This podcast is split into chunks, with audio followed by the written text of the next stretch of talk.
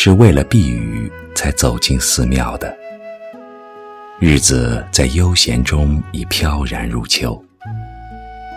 踏进坎内的一瞬，我回首看了来时的那座青石小桥。桥的对岸已是昨天。这桥有着云烟般的名字，它沉睡着，也许只有在雨中才会苏醒。烧香的人带着一颗很窄的心来了，在匆忙间，他们将灵魂藏在某个有莲花的角落，又悄然离去。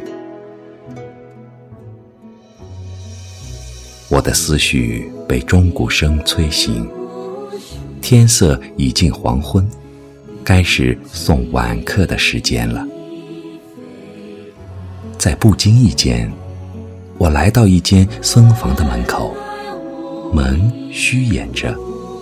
好奇的我很想推开它，看看这些僧人过着怎样一种简单的生活。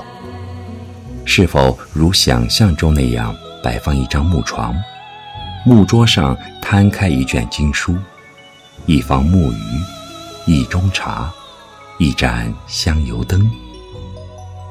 亦或是在墙壁上斜挂一管紫竹箫，在窗下横放一把绿绮琴。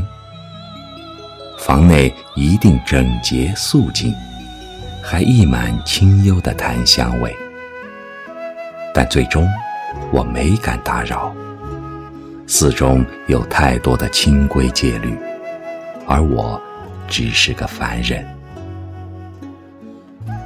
走到院落。有鸟栖息在大殿的檐角上，以一种安详的姿态眺望远方。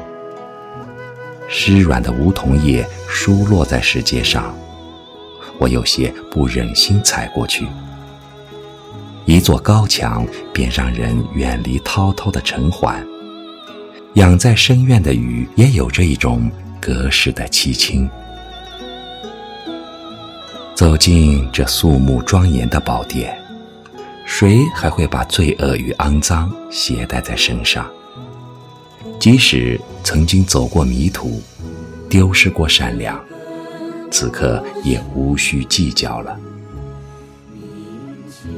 有的时候，年轮不是距离，哪怕在千百年后，某个瞬间的片段，也依然会清晰如昨。踏出坎外，雨已停息。寺庙的门口摆着许多卖香烛的小摊，路边还有许多为人相面的江湖术士。我没有再去凑那个热闹，因为我知道，一切自有因果。